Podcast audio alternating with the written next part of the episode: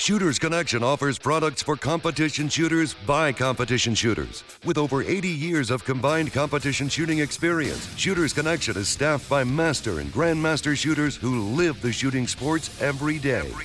We offer same-day shipping. Shooters Connection also sponsors over 100 of your matches every single year. So when it comes to finding everything you need to compete as a beginner or a seasoned grandmaster, Shooters Connection is the only name you need to know. Online at ShootersConnectionStore.com.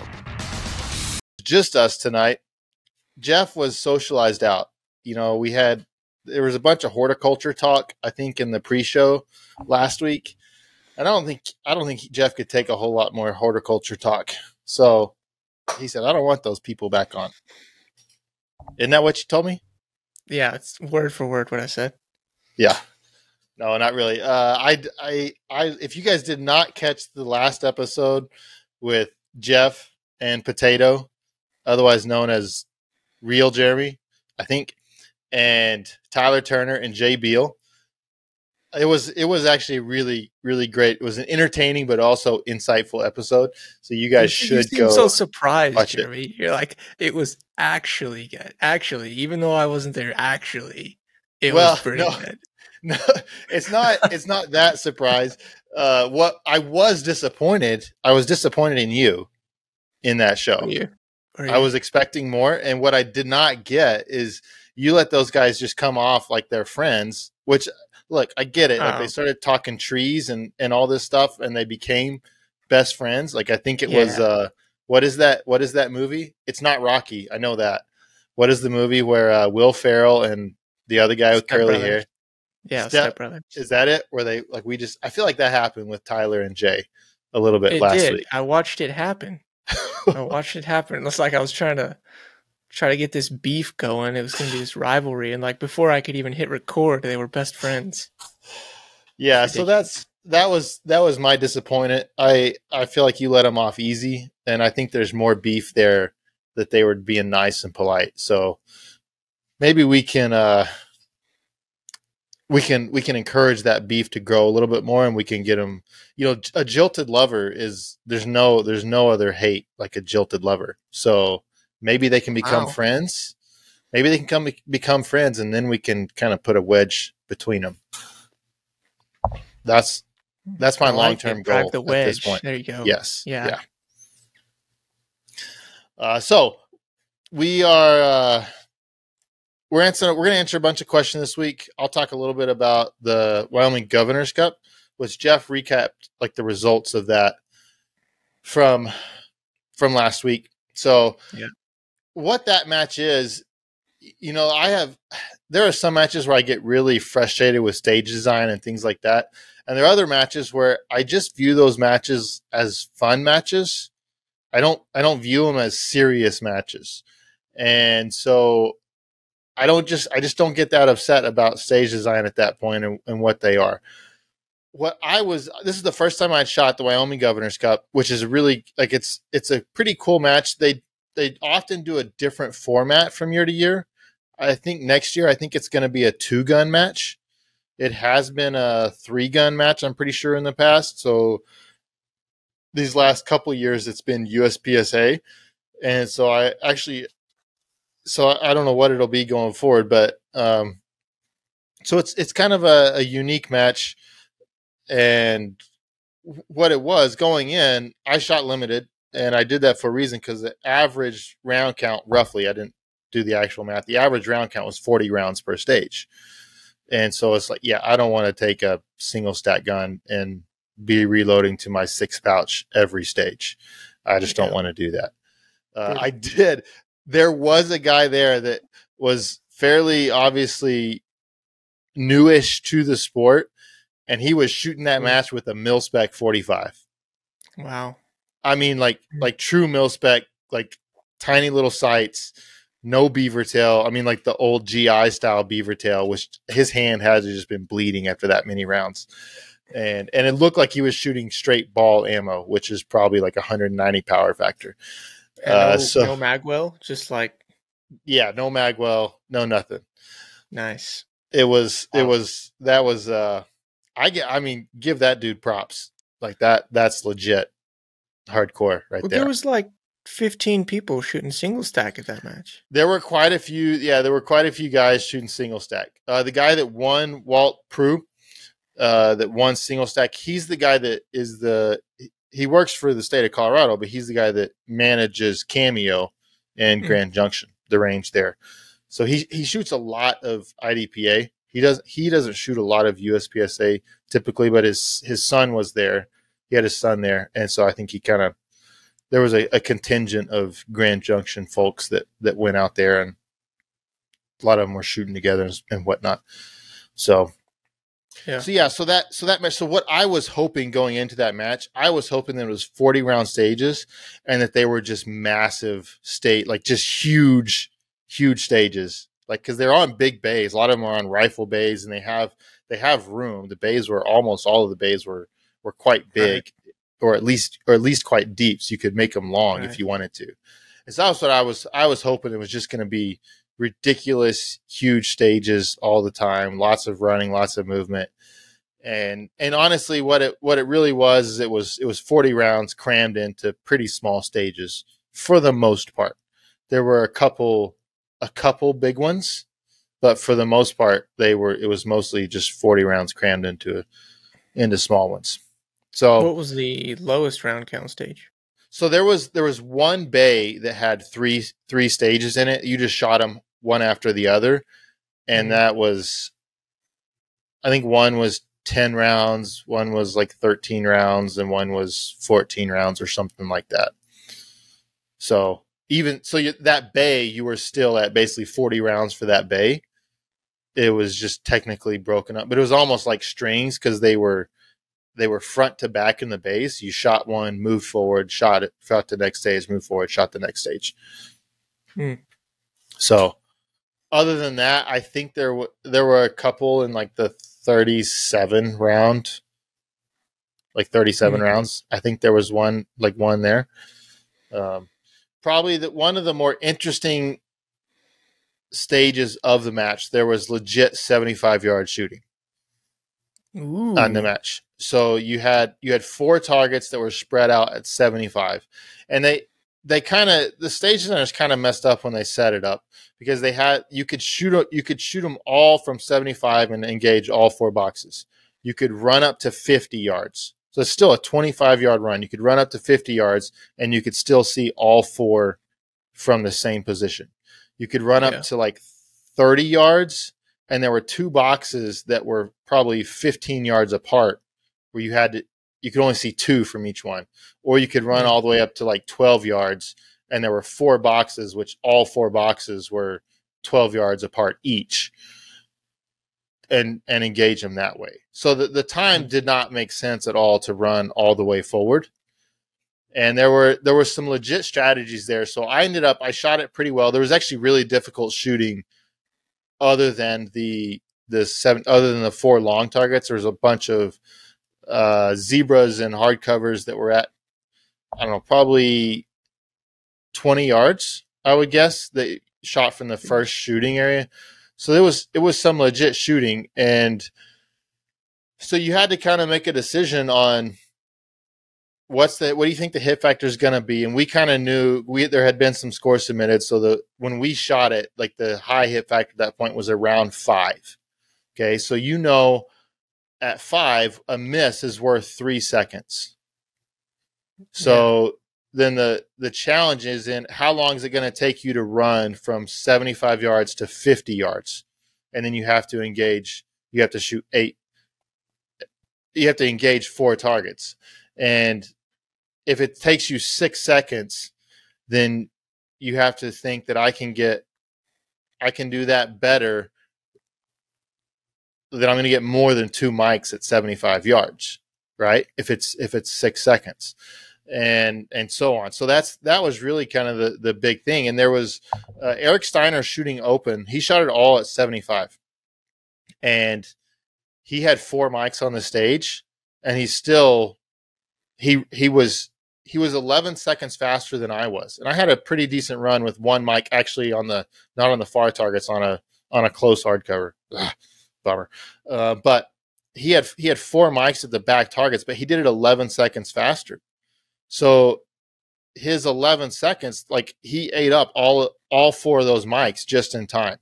Like it was worth the time. And he ended up with, I think it was like a 5.9 hit factor. I was a 4.8 with a single miss. So I probably would have been in like the 5.2, 5.3. I did it in 28 seconds.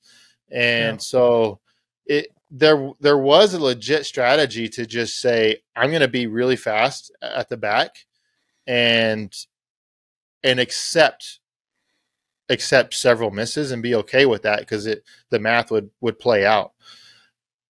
I had never shot an iron-sighted gun at 75 yards. I mean, I've probably had, I shouldn't say I've never, I have probably shot at 100 yards before in the past, just messing around. Like, hey, can I hit something at 100? But I've never, like, I had practiced at 50. I had not practiced at 75. And so I was like, man, I have no idea. I don't know what my sight's going to look like at that distance. Like, will I see a target? I don't know what's going to. So I ran to 50 and got all my hits at 50. But that was tough because that's a 25-yard run. Like you're sprinting for 25 yards, and it's like, oh hey, let's try to nail down these targets at 50, right. 50 yards. So that was an interesting stage. Yeah, that's pretty interesting. I almost wish the stage designers had not put the forward boxes, and you had no choice but to engage it at 75 yards. I think that would have been actually kind of cooler at that point. Because then everybody had to do it. And the interesting thing is there was no back berm. So you could really, especially with the 40, maybe not with a 9, like a round nose 9, but with the 40 and the bullets that I shoot, you could very easily hear the whack when it hit paper. Oh, really? Oh, I could audibly call. Like I'm pretty sure I shot 3 at every target back there, but I went up there and the first target, you're still, the sight's moving all over the place. You're breathing hard and you're just kind of start firing rounds because you got to limit a gun with a whole bunch of rounds. You start firing rounds and the first two were not as controlled of a split as I wanted to, but I heard it hit paper both times. Mm-hmm. And I had already planned a third shot. So I was going to shoot it anyway, but it was a little bit like dadgum. I could have just planned on just calling it audibly and just shoot till I hear 2 hits and then move on. And I could have got away with it because I heard every hit that was there. That's crazy. I don't think I've ever shot and been able to hear hits on paper. Oh yeah. Once you get at like 50 yards and that distance, there's enough of delay, especially if there's no back berm or the back berm's really soft. You won't hear it. You'll hear the hit on paper. That's crazy. Which is pretty fascinating because I was calling other shooters hits as far as how like misses and what targets they had misses on while they were shooting. Right. And fairly accurately at that. So yeah, it was a fun match. I was glad I went. Bob won limited. He beat me by a large percentage. I mean, my takeaway from that match is kind of what I thought it was going to be. My practices, I've been really I've found a level of consistency in practices lately that's been good, and accuracy, fundamentals are going well. And I was like, man, I may just not be pushing hard enough in practice, and that was really kind of what was brought to light shooting against Bob. There were some stages that I shot well. And didn't think there was a lot of meat on that bone, and he'd still put 2 seconds on me. And so yeah, he's shooting really well, but it did very much confirm that hey, I gotta be a little more uncomfortable in practice, and I have been. I've had a couple live fire sessions since I've been back. I haven't been able to get a lot in, a couple short like 100-round sessions, and yeah, just really pushing stuff as much as I can. And that's going to be the challenge. Can I maintain good fundamentals going faster? It's not just seeing faster. Part of that's seeing faster, but can I maintain all the other fundamentals? Yeah. Right. Cause sometimes it just takes you. It's tough to push like that to make yourself go faster than you want to when things are going well. It's like, you're like, damn, I'm doing so good. This feels good. And then you get like, and I did this, I think I did this like a whole year, honestly, probably like, I don't know what year it was, but it was a whole year where I just like basically shot comfortable. And yeah. You just get complacent. Yeah. It's, you don't make any gains. You don't get any better shooting that way. Right. And so for me, like coming into this season, I needed to get faster coming into the season as well, but I didn't have anything to give up to go faster. I couldn't really even the quote unquote slow down and get your hits. Like even that wasn't there. Like the comfortable pace and be just really consistent. That wasn't there. Okay. I feel like I am at this point in the season. Like I'm at a point where I have something to sacrifice to go faster. Okay. And part of that's just, basically getting more comfortable, being less, everything being less stable. Like I don't have to be as stable as I am. I don't think it's over confirmation. It's just less stable. And the challenge for me is to not just go buck wild and just say, I'm just going to shoot fast and ignore everything else that I've been doing. But it's to try to just push the edge and still be, and still do what I've been doing. That's going to be the challenge for me if I can do that or not. We'll see. Yeah. Yeah, that's something I've kind of been working on the last few weeks since Area 4, when we were looking at all the scores and the Discord and comparing the timer with the limited shooters and stuff, and seeing that they were engaging steals and stuff quicker, and even when they had a makeup, they were able to beat my time kind of deal, because they were shooting sooner and making it up quicker than I could show up, get stable, and make the shot. So I've actually got some steel this year. So this is the first time I've shot steel in practice in I think a couple years.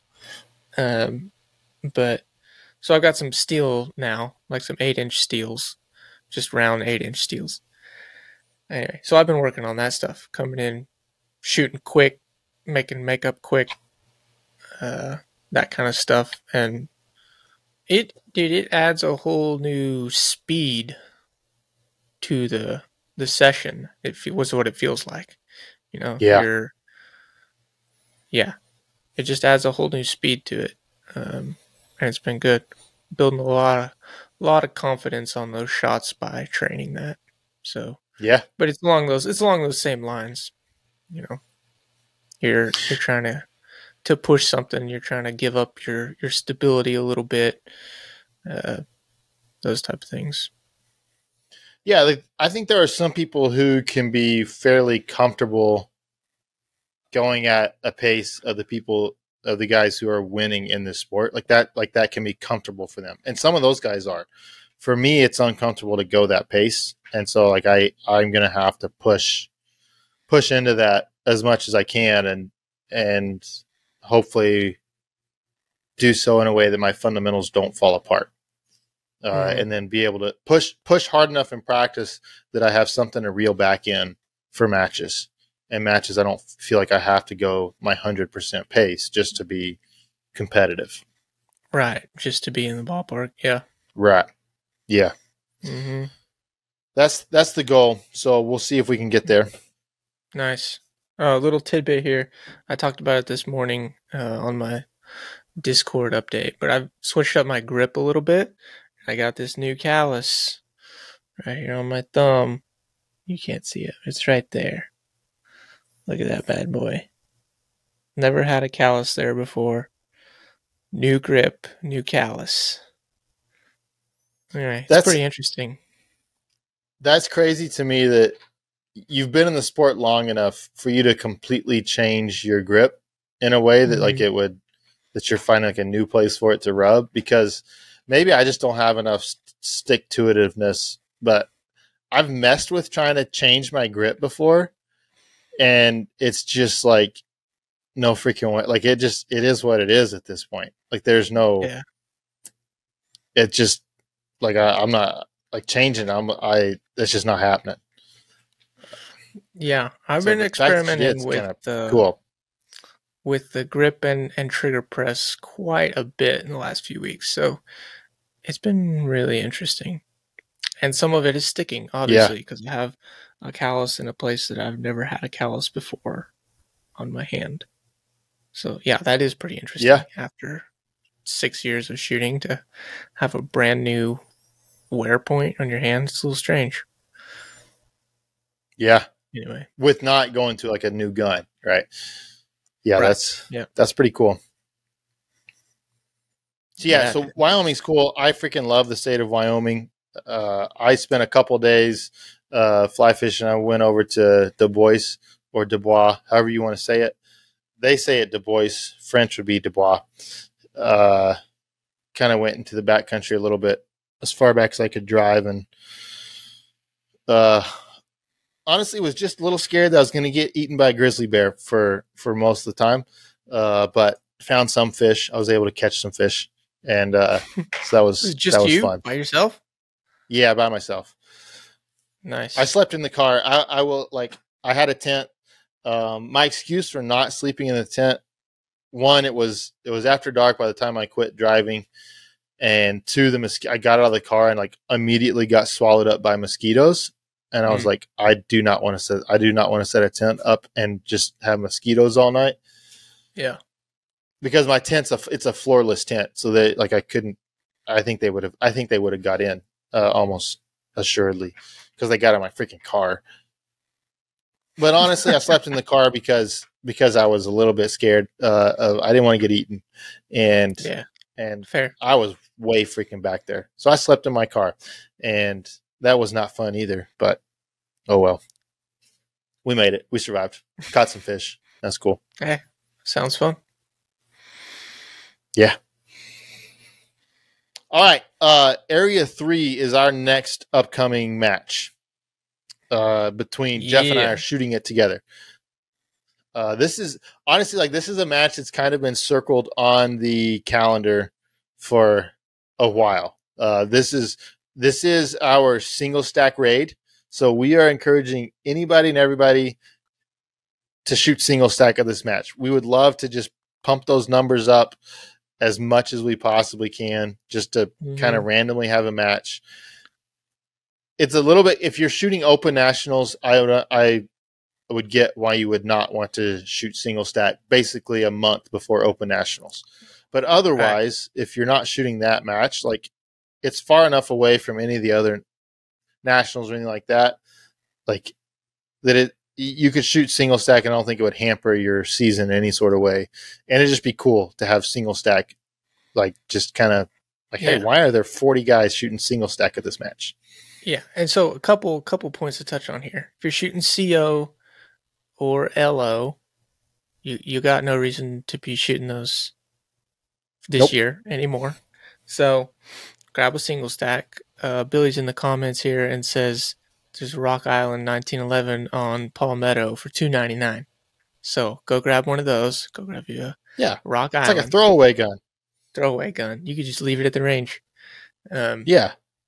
So no reason to be shooting CO or LO. Also, if you're shooting production's kind of dead. So you might as well shoot single stack anyway.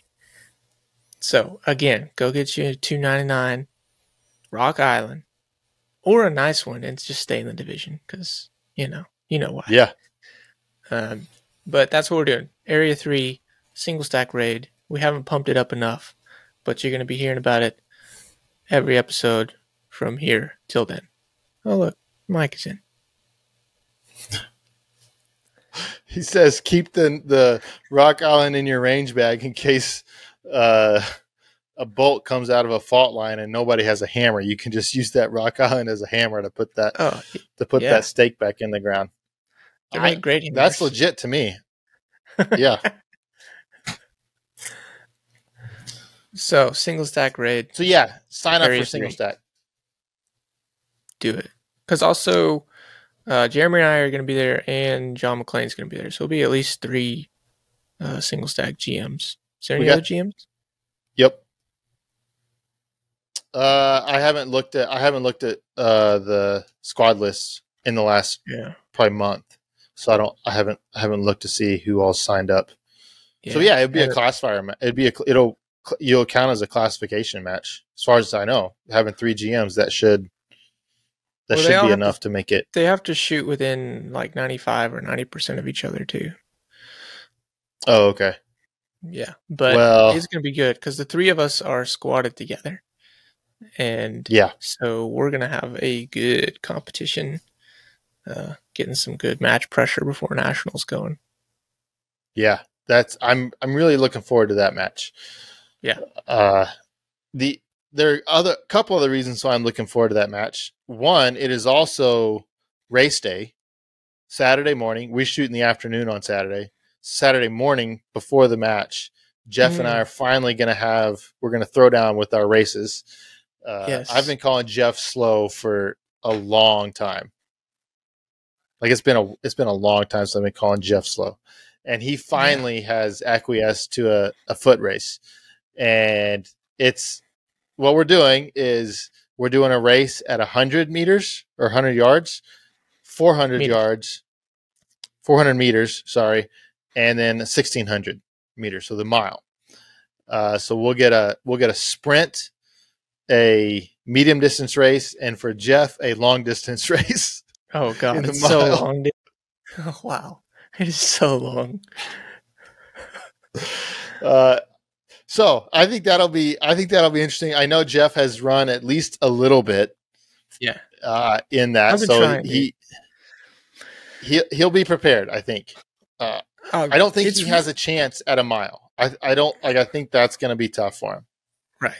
That's exactly what I want you to think. But one of the interesting things is we're going to do that Saturday morning, and then we're going to go shoot. So we might just accidentally create a whole new sport out of this, like a duathlon kind of deal, right? Yeah, right? I think that's yeah. If other people want to come, like be involved in it, like that's fine. Mm-hmm. I'm down with that. Yeah, I think some other people are going to be there. We got to find a good track. I have not found a track or a place to run yet. So if you're listening and you're from around the area, Grand Island area, and you know of a good place, like a country road or an actual track would be awesome because. So- I was assuming we were going to find a high school that had like a track, and either we'll hop the fence or it'll probably be available, was my guess. I hope. That's what I would love to do. That's what I want. Yes. That will also be good for the footage that we need to collect. Yes. On our project. Yeah. Yeah. So the race is interesting. I don't think Jeff has a chance at a mile. Even if he just sucks it up and suffers, I don't think he has a chance at a mile. But at 100, I'm not a super fast sprinter, so I think Jeff definitely has a chance. That like he could definitely. I really don't know if he's fast in short distances. Like if it's Lord of the Rings dwarf kind of thing. Like if he's fast over. If he's a natural born sprinter, he might be. Well, I am not. Let's give some stats real quick. All right. So like what's your total height, inseam? Give us some measurements, give us some stat and weight. 6'2", 175 to 180. That's that always fluctuates, right? 34 or 36. Okay. Inseam. Gotcha. Okay, so I actually haven't weighed in several weeks, but I am 5'11". Last time I checked, about 190 and 34 inch inseam. Okay. Yeah. So, yeah, I should definitely in a longer distance, like I should beat Jeff. I have more of a runner's build than Jeff does. That's just fair, right? Like I'm not throwing shade. If this was a squatting competition, I'm losing every time. There's a reason why I didn't challenge Jeff to who could squat the most. Like that's just, I'm going to lose that. I did try to throw in like a 225 deadlift max reps at the end of the run.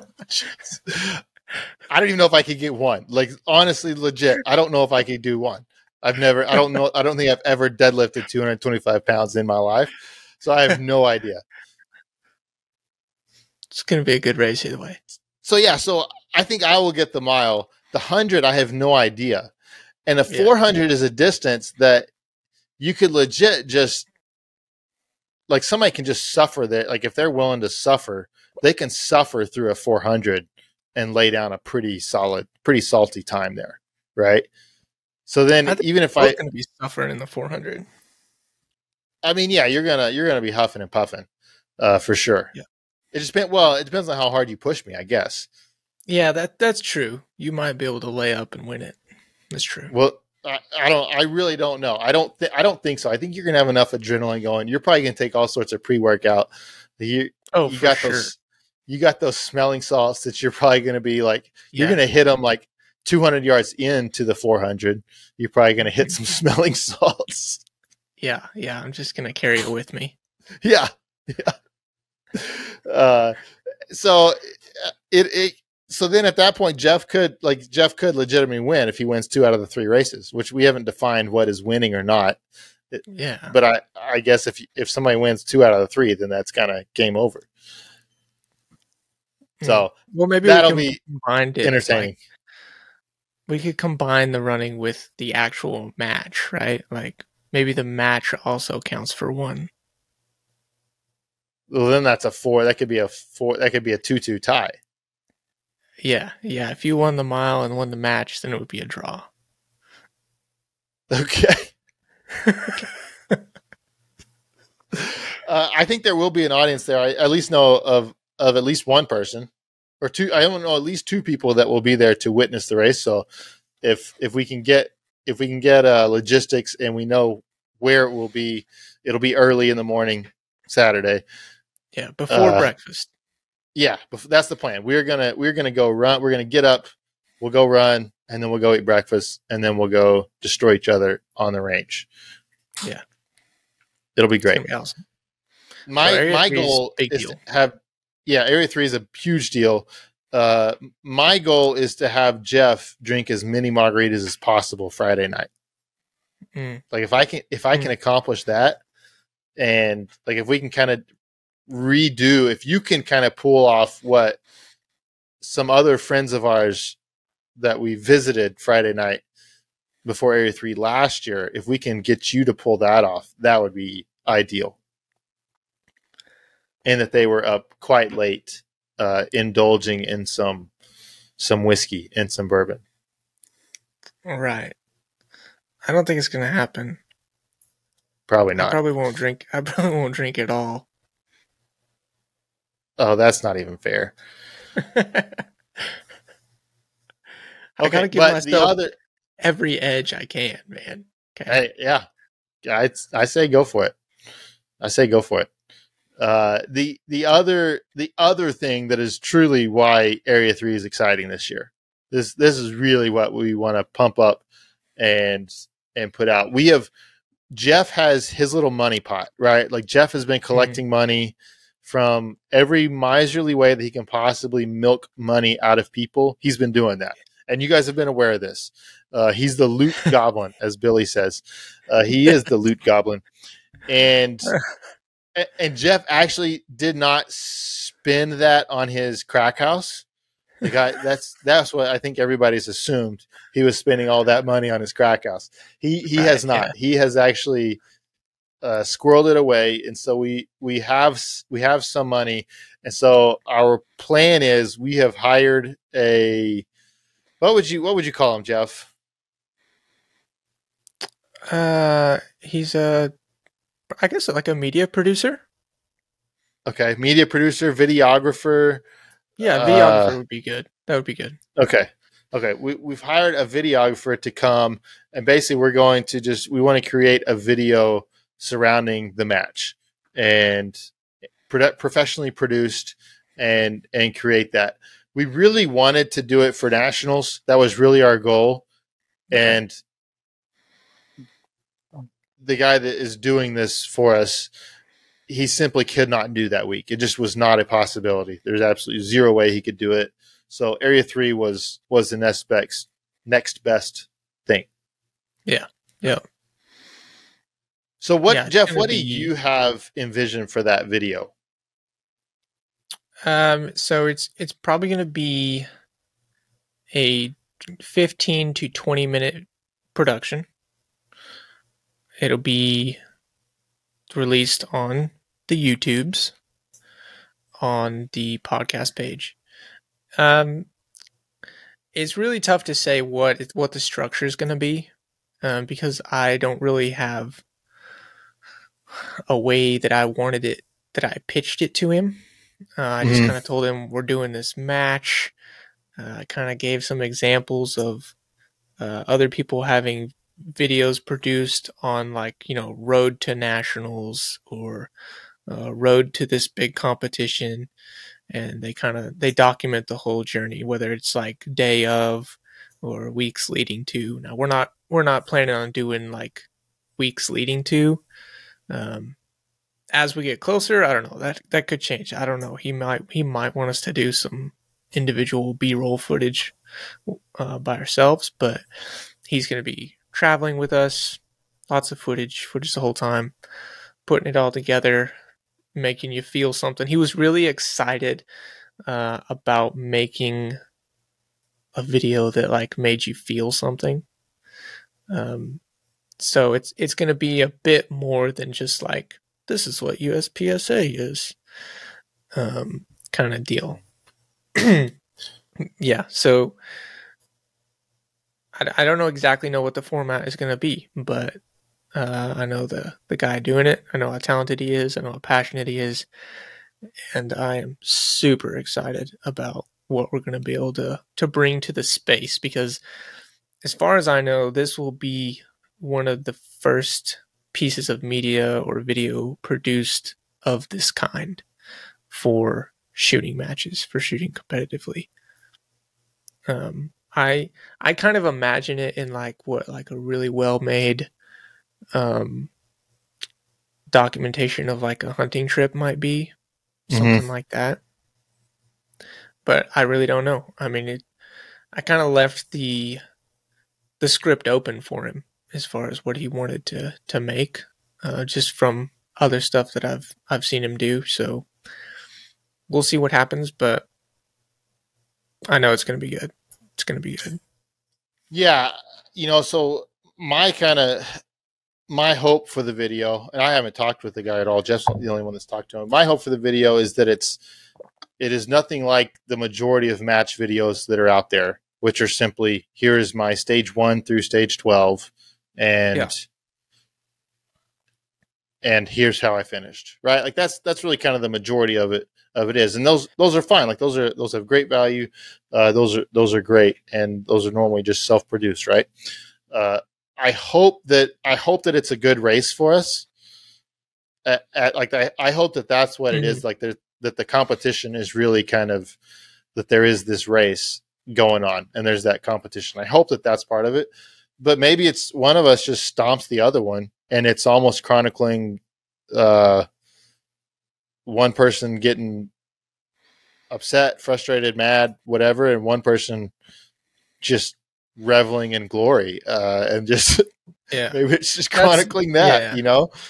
That's kind of the open end of the script, right? It's like, we can say we want to make this video, but we don't know how the match is going to go. We don't know how the weather's going to go. We don't know how our health is going to go. We don't know if Jeremy's going to pull a hammy during that race.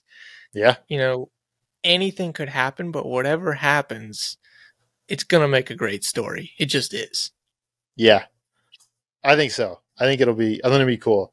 There's some things that I could see going wrong that I just don't want to jinx ourselves and say them. There's some things I could see going wrong that would be not great, but like having John McClain on our squad, like we have a really great squad. So I think that's, I look forward to that. Like there's going to be some great B-roll and stuff like that going. So I really look forward to that stuff as well, which should be great. Mm-hmm. So yeah, be looking forward to that for when that comes out. Obviously we don't know when. I don't know what turnaround time will look like on that, but we'll be talking about that, and hopefully that will be something cool that comes out. Yeah, I would probably. I mean, I don't imagine it'll take a super long time. I could be wrong. I know that the guy doing it, he does a lot of side gigs, so I know he knows how to crank out media. Like he knows how to finish products and get them to the market kind of deal. So if I had to guess, I would look for it at the end of August or sometime in September. Yeah, I think that'd be fantastic if we could get it out there with that. That'd be great. So, yeah, Area 3, it's going to be bussing. All right, Jeff, listener questions. We've got a few of those we'll get to tonight. Yes, but first, let's do shout-outs and Shooters Connection. Yes. All right. Go ahead. The show is sponsored. I'll do the Shooters Connection. The show is sponsored by Shooters Connection. They have one of the greatest sponsors in our sport. They sponsor hundreds of matches every year. They have almost anything you need product related. They have it. I actually have an order that I need to finish placing. I want to get some of those. I think Double Alpha makes them, like the dry fire mags. I think they're like purple, right? That they're weighted like a full mag would be. I dry fire my shop that has concrete floors, and so it destroys real mags. Like they're just going to get destroyed, and rounds pop out and fly out. So I actually want to try some of those Double Alpha dry fire mags, and I'm pretty sure I haven't looked. Last time I looked, they had them, so I need to look and make sure they still have them. But of course, you need pasters and all the consumables. They have those parts for your guns. They have them. Same day shipping. They're super fast with that. They support the sport. We should support them, and there's a link in our description that helps show them that you heard about them through us, which helps us out a lot if you could use that. Yes, sir.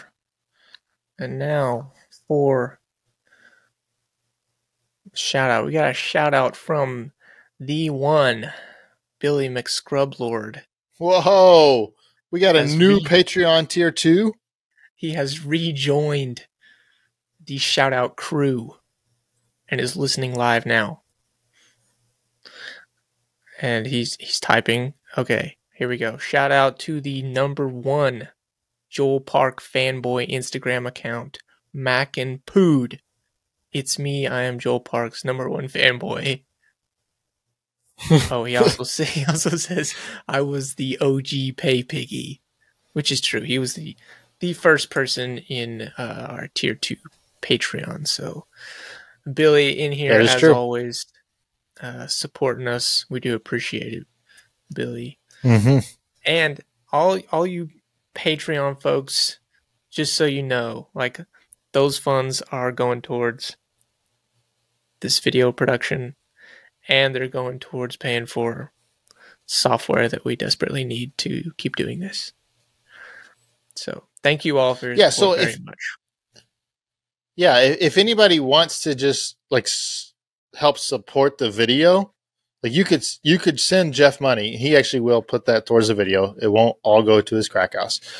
But like you could just join the Patreon tier 1 or tier 2, either one. The tier 1 is I think $2 a month to join our Discord, which is I enjoy the Discord. There's lots of really valuable content in there.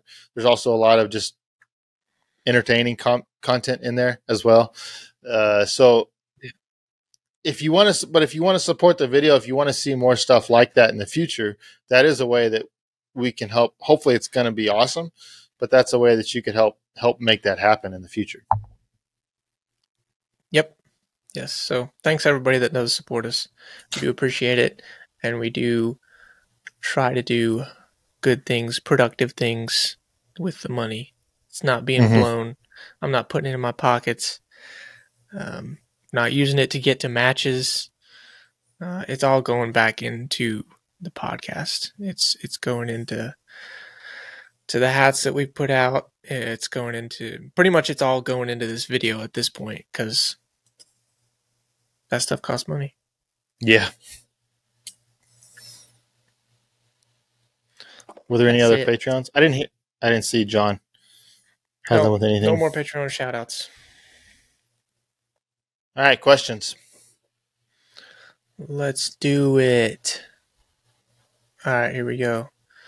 So I said we were going to be recording tonight in the Discord, and someone mentioned that we should probably answer questions because some of these are a year old. And they're not wrong. This one that we're answering is from August 1st last year. It's almost quite a year. It's not a year. It's not a year. Doesn't count. That's right. All right. So we're just going to jump through some of these and see what happens.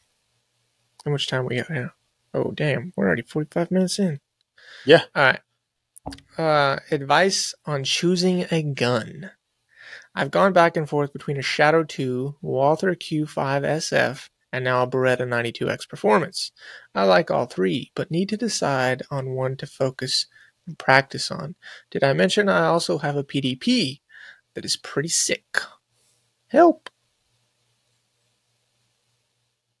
You want me to answer Mike first? In our chat says clearly the answer is a 1911. I agree with Mike. That's clearly the correct answer would be a 1911. For me personally, if I was choosing between those three guns, it'd be a Shadow 2. Like that. That's just what I would go with between those three. Really? Yeah. Yeah. But what would you be? Yeah. Okay. Cause but what would your be advice to just anybody on choosing a gun? Like they're just like totally new to the sport. So it's almost any gun, any division. Or like, yeah, but like what things, what metrics do you use to choose a gun? In all honesty, like I would probably, if I knew somebody that was getting into the sport, they didn't have just tons of money. If money is no option, then just go straight custom gun, right? Like forget all the rest of it. Let's just jump in with both feet and build a custom gun. But I would steer people probably pretty hard towards the Canik steel frame. I haven't heard anything bad about the steel frame version yet. Sometimes maybe there can be a challenge jumping from polymer to steel just in your engineering. I have not heard anything about them having issues with the steel frame. And like that's a gun where you can take, I assume that you can get it optics ready. I don't even own one of these guns, but I assume you can get it optics ready where you can go production to carry optics or limited optics, whichever one you want, simply by changing out the rear sight plate, or you just buy two different guns, one irons, one carry optics. I think if you go straight carry optics, you're hitting a little bit of an easy button, right? Like you have tons of rounds, like missing on steel is not a huge penalty. You don't really have to learn how to aim a whole lot because the dot does that for you. And so you get it, like you kind of get an easy button into that. At the same time, you can learn a lot of speed and a lot of efficiency with a dot that's going to take a lot longer with irons. So you could take a gun like that and you could jump back and forth between irons and dot if you wanted to within the first few years. I'm not talking about doing that every week, but within the first few years, you could have a gun that would be very easily competitive in both. It doesn't seem like you have to do a lot to the mechanics to make them really nice. Like a little bit of work on the trigger, from what I've seen, you can make a really nice gun with a little bit of work on the trigger and have a really, really nice gun. Yeah.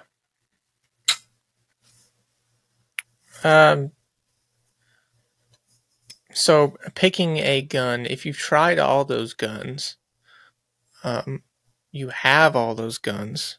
I would probably choose the one that was the most reliable, meaning you've done some searching and talking to people, and you know that these guns break the least amount from from guns.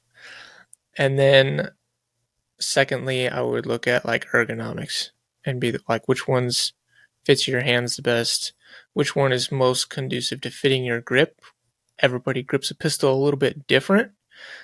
Grip modules and grips are all built a little different. So which one fits the best? Which one do you not accidentally hit your slide release or mag release? Those things. So take those into account. Of those guns, I think the Walthers I've heard the least amount of breakages from. You hear a lot of issues with Shadow 2s, I think. I hear a lot of issues with Shadow 2s breaking. I see a lot of Shadow 2s choking. But that could be because people are jacking with them. You don't really know. The Shadow 2s have really tight chambers, like, and the barrels are harder than a file. Like I've had a couple in the shop that people wanted me to ream it, and I put a reamer in, and it starts eating the reamer, and I'm like, oh, I'm not going to destroy a $150 reamer just to fix one barrel. Yeah. And so then I try to like file the ramp just to make that breakover a little bit easier on them. And it literally ate a file even. It's like the barrels are incredibly hard and the chambers are really tight. And so, yeah, if your reloads are not spot on, perfect and consistent every time, you're going to have issues with the Shadow 2. Yeah.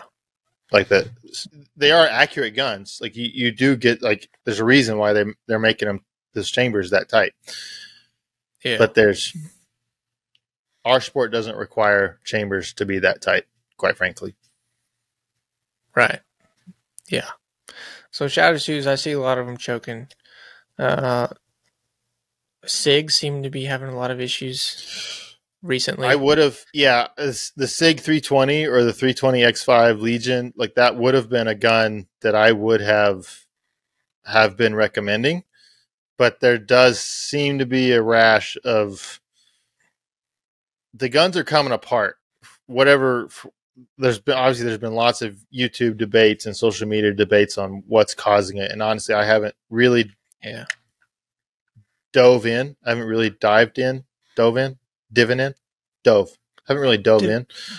Right. Sorry. Went down a rabbit hole. I haven't really dove in on what's causing those things, but there is an issue with them for some reason that they're coming apart. Like the gun is coming apart. And so that I can't really recommend. I actually have one that I would like to sell. I've never shot it. And now it's kind of like crap. I don't even know if I can sell this thing anymore. But yeah. Not to say there aren't ones firing just fine. There's probably people out there that have never had any issues that have 5 of them. Yes, that's fine. Yeah. I'm just going off of the news I see within the sport. People that shoot a lot of bullets, a lot of rounds. What I see, so that's what I'm going off of here. So I probably stay away from SIGs.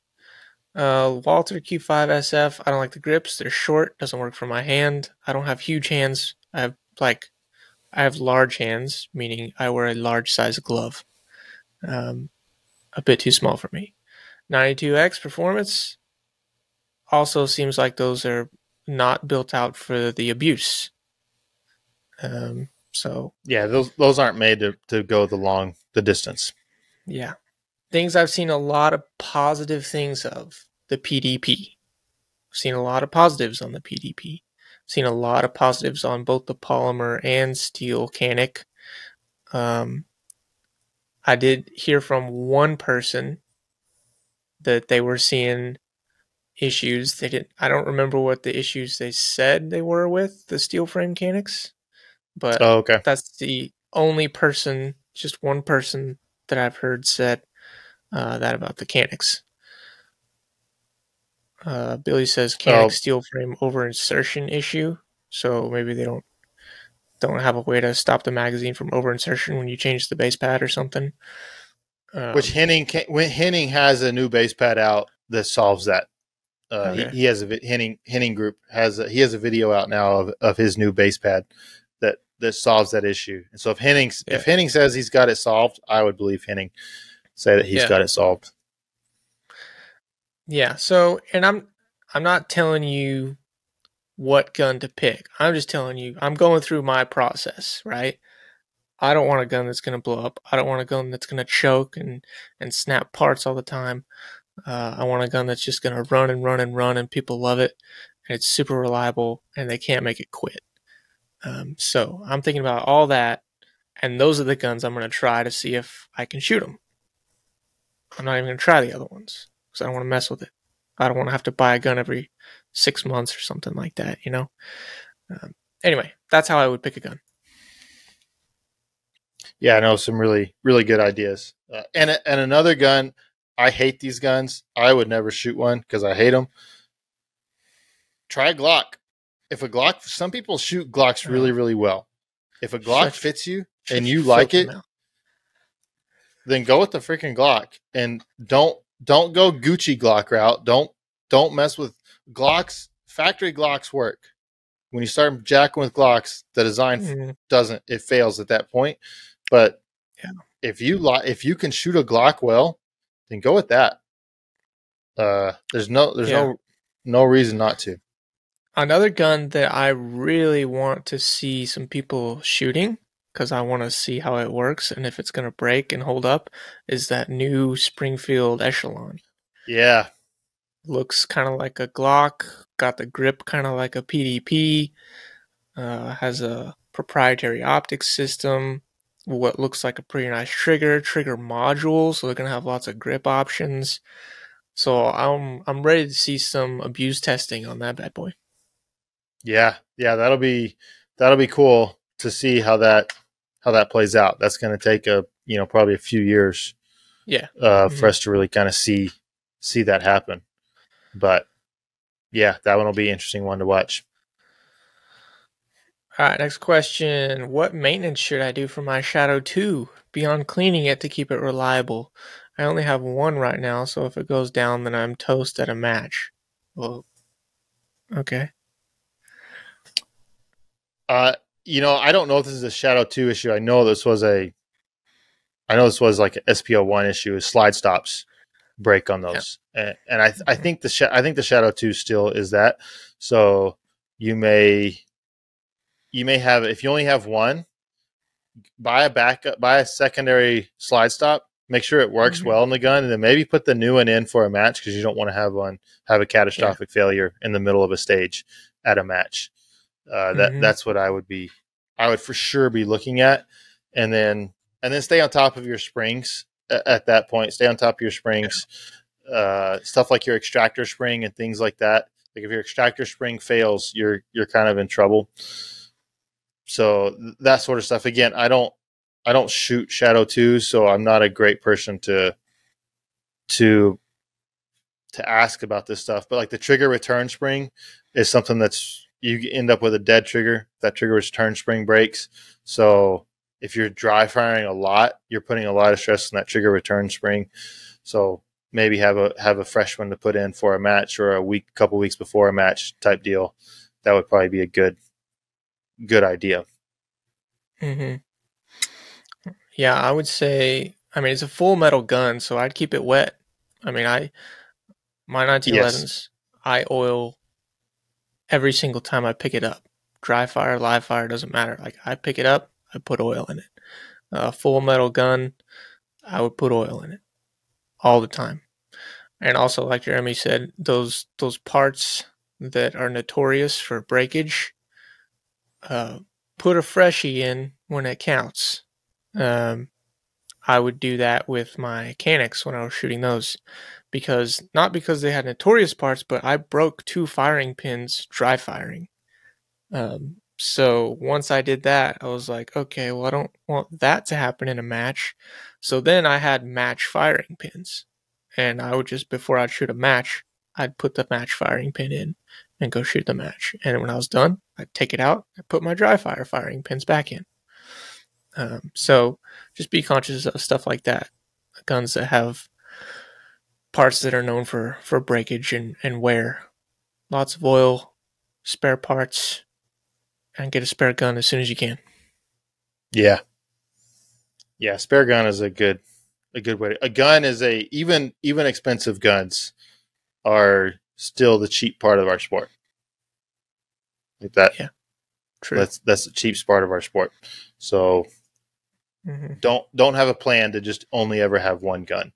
You should be planning on, if you're going to be involved in the sport for any sort of long term and any sport of high level, your plan should be, you should have some plan in place to be getting another gun.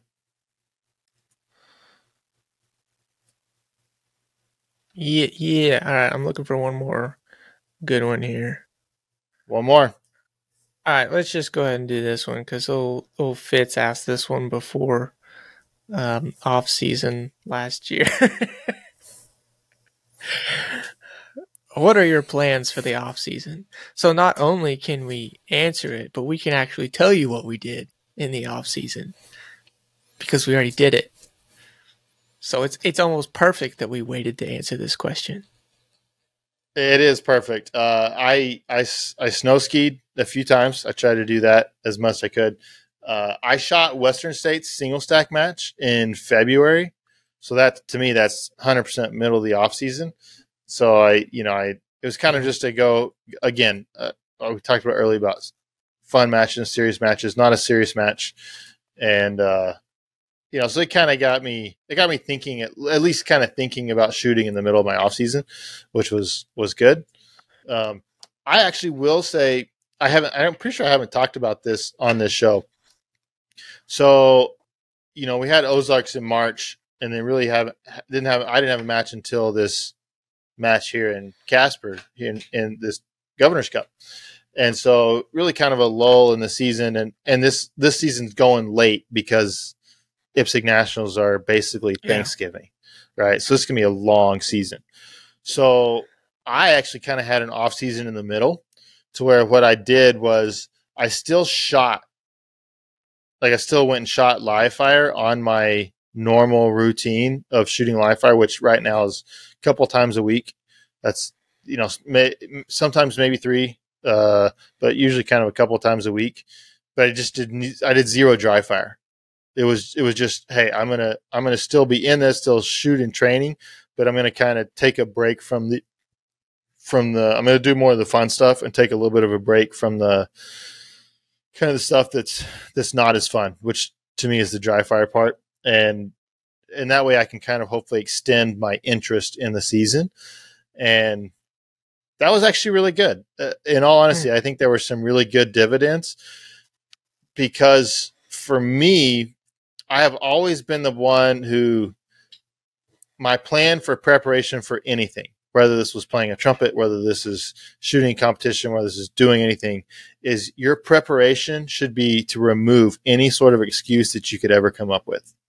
If there's something that could be an excuse, you should remove that from the equation some way, somehow. That's how you get prepared for something. And so that's how I've always trained for USPSA. And so the challenge with that is it dry firing all the time, just constant dry firing, doing all of that. You almost got to a sense where it's like, if I don't do this preparation, if I don't get the dry fire in, if I don't get lots of reps in and all this, then I can't even perform at all. Like it almost becomes like I have to get this in order to be able to perform. And match day, that's often just, you can't, like, it's just hard.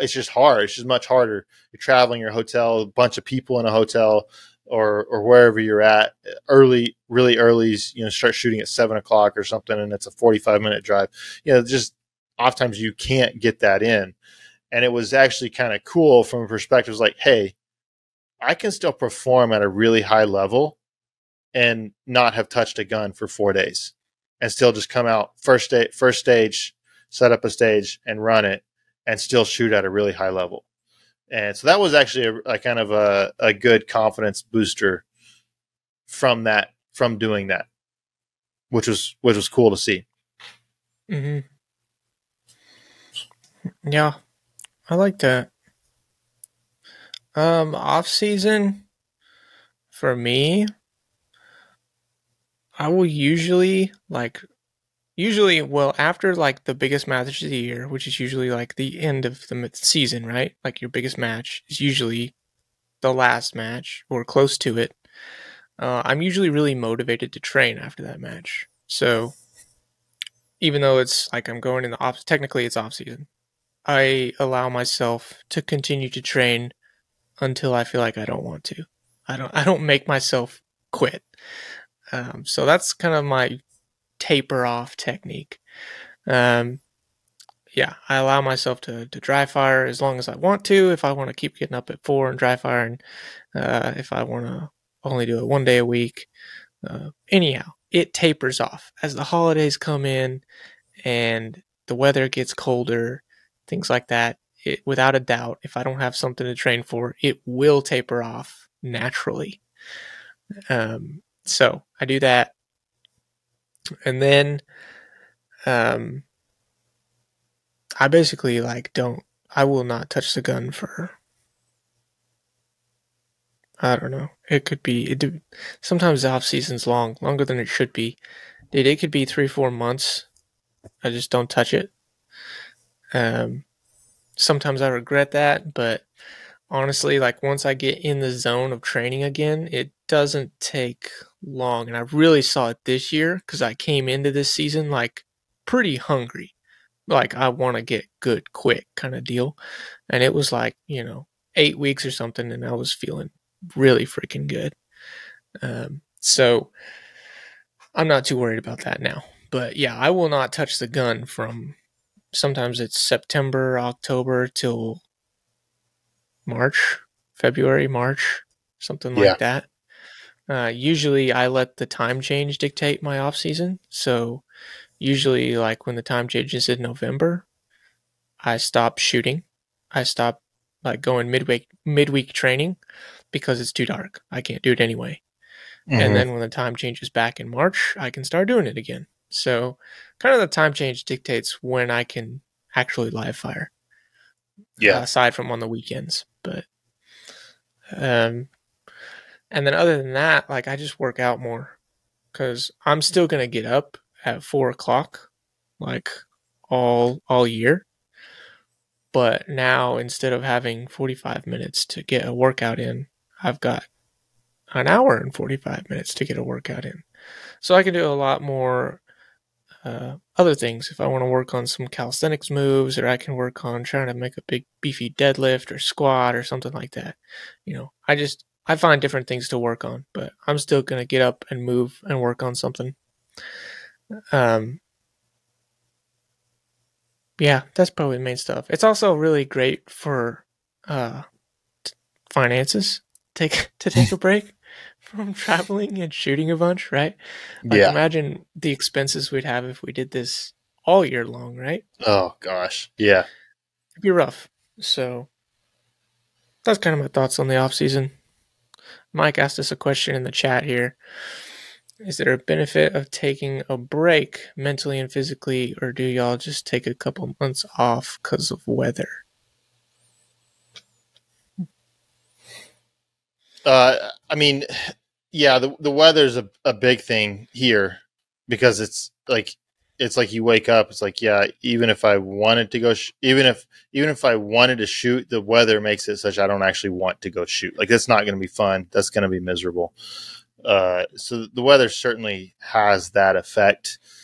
Mm-hmm. And honestly, the benefit of taking a break for some people, there's a massive benefit in just being able to put the gun away. And for some of those people, it's only 3-4 weeks. It's only a month long break, and then they're up and they're, they're dry firing and doing whatever, just like crazy.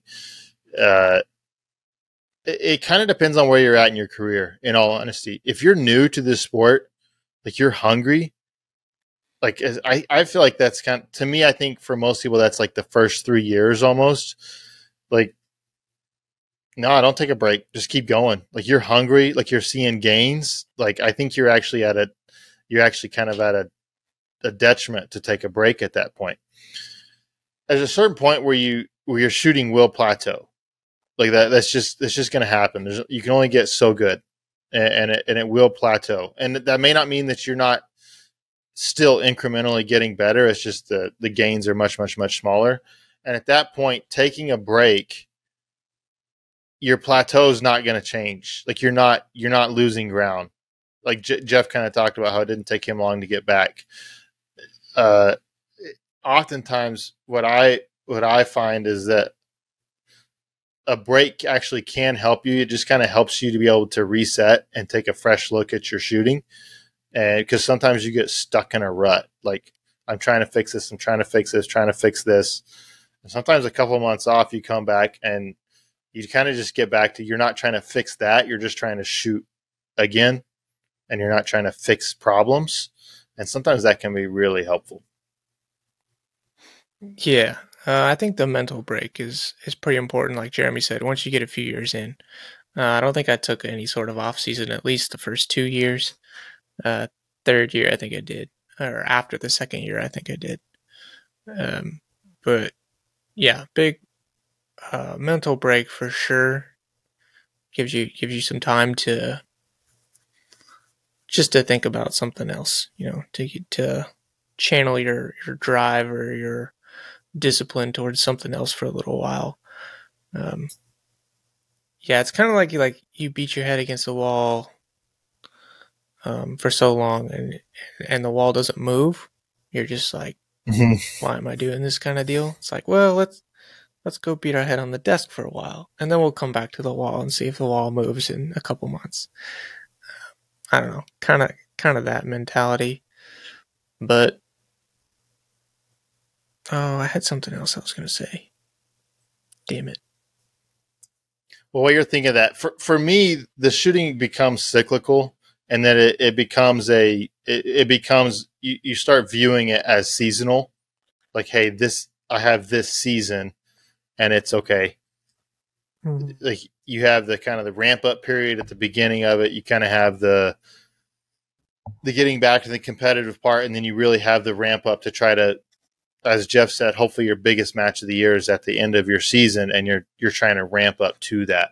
And it becomes kind of this seasonal thing that you're trying to do. And you really kind of viewing your shooting, at least I kind of do this. I view my shooting as a seasonal thing, and that it's like, what am I going to be able to bring to this year's season? I'm not necessarily looking to next year's season. I'm not necessarily looking as an overall career. It's just what can I get done this season? Yeah. It's also nice from a family perspective, right? If you can, you're planning stuff for the holidays and everything, like your mind completely absent of shooting and scheduling. It's just like, I'm all here. I have all my attention. I'm not shooting, nothing. Plan away. Let's go. So that's really nice from a family perspective. And then my final thought on it is a little non-conventional, I think. So you may have heard someone else talk about this. I don't think I have. But when I take breaks, I almost view it as a chance to forget bad habits. And also to come back with fresh eyes. So me being someone who didn't do a lot of reading, I guess, studying. I did a lot of like listening and watching in shooting. But a lot of like my shooting development came from me just figuring out what works for me. So taking some time off always allows me to come back with kind of like a fresh perspective. Like I get to figure it out again kind of deal. And you're kind of building on your past experience, but hopefully you're better at figuring it out this time because you've got some experience on you. You just kind of build on it, but it does kind of give you that opportunity to discover new things because you give yourself time to forget the old things. Yeah, kind of piggybacking off of that, and we'll be at least I'll be done. My experiments tend to be seasonal, like season long. Like it's, you know, you come into a new year, you think, okay, what do I really want to do better than I've done in the past or than I did last year? What was an issue from last year or whatever? And so then you kind of go into okay, I really want to I really want to make sure just that I'm crushing the gun. And that's going to be my focus all season, that I just absolutely crush the gun. And so then you kind of have this focus in this experiment, and you commit almost a whole season to it. And sometimes that season's good. Sometimes that season's maybe not as good as you want it to be. And you kind of have, you kind of get to the next year, kind of look back on what you were experimenting with, what you were trying with. Like Jeff was talking about, he's got a new grip on how he's gripping the gun this year. Yeah, he's kind of got to play that out for at least this whole season to see, hey, does this work? And, you know, by the end of the year, he'll have a good idea. Did that help me shoot better at the end of the year, or did that not? And he can know if he needs to keep fiddling with that or what he wants to do for the next season. And so I that's at least how I think in terms. I don't know if that's good or not. That's just how I think. Mm-hmm. Yeah. Well, like historically, sports science would tell us, like, you pick the technique or you pick the thing that the most successful person is doing, and that's what you do. But in this sport, it's a little bit different because we don't have like sports scientists so much that are breaking down those techniques a whole lot for us. I mean, there's a couple. Like, I would consider Ben pretty much a sports scientist of this sport. Like, he's breaking that shit down and reanalyzing different grips, techniques, training, all that all the time. But there's not a lot of people doing that. So we do it for ourselves, kind of like Jeremy is saying. And you pick something and you practice it and you try it. And, well, that was a failed experiment. Try again next year kind of deal. Man, it'd be so great if I had a coach and I could just blame a coach when I sucked. Like, dude, I've been doing everything you've told me and it still didn't work. Yeah. I'm firing somebody else. Yeah, find a new coach. That'd be awesome. I wish we had coaches. It'd be great. Yep. All right. Well, thank you for the questions, guys. If you do have listener questions, we will get to them at some point. If they're time sensitive, your best bet for us to answer them is to be in the Discord and to ask them in the Discord. Almost every week before we record, Jeff sends out a message asking for questions. That's your best bet if you have a time-sensitive question, is to put it live in the Discord. Otherwise, you can just send us questions, and we will get to them, sometimes quickly. Sometimes it might take a little bit, but we'll get to them. Yeah, we'll get to them. Yeah. So thank you guys for listening. Like, comment, subscribe, all that stuff, and we will talk to you guys later. Peace.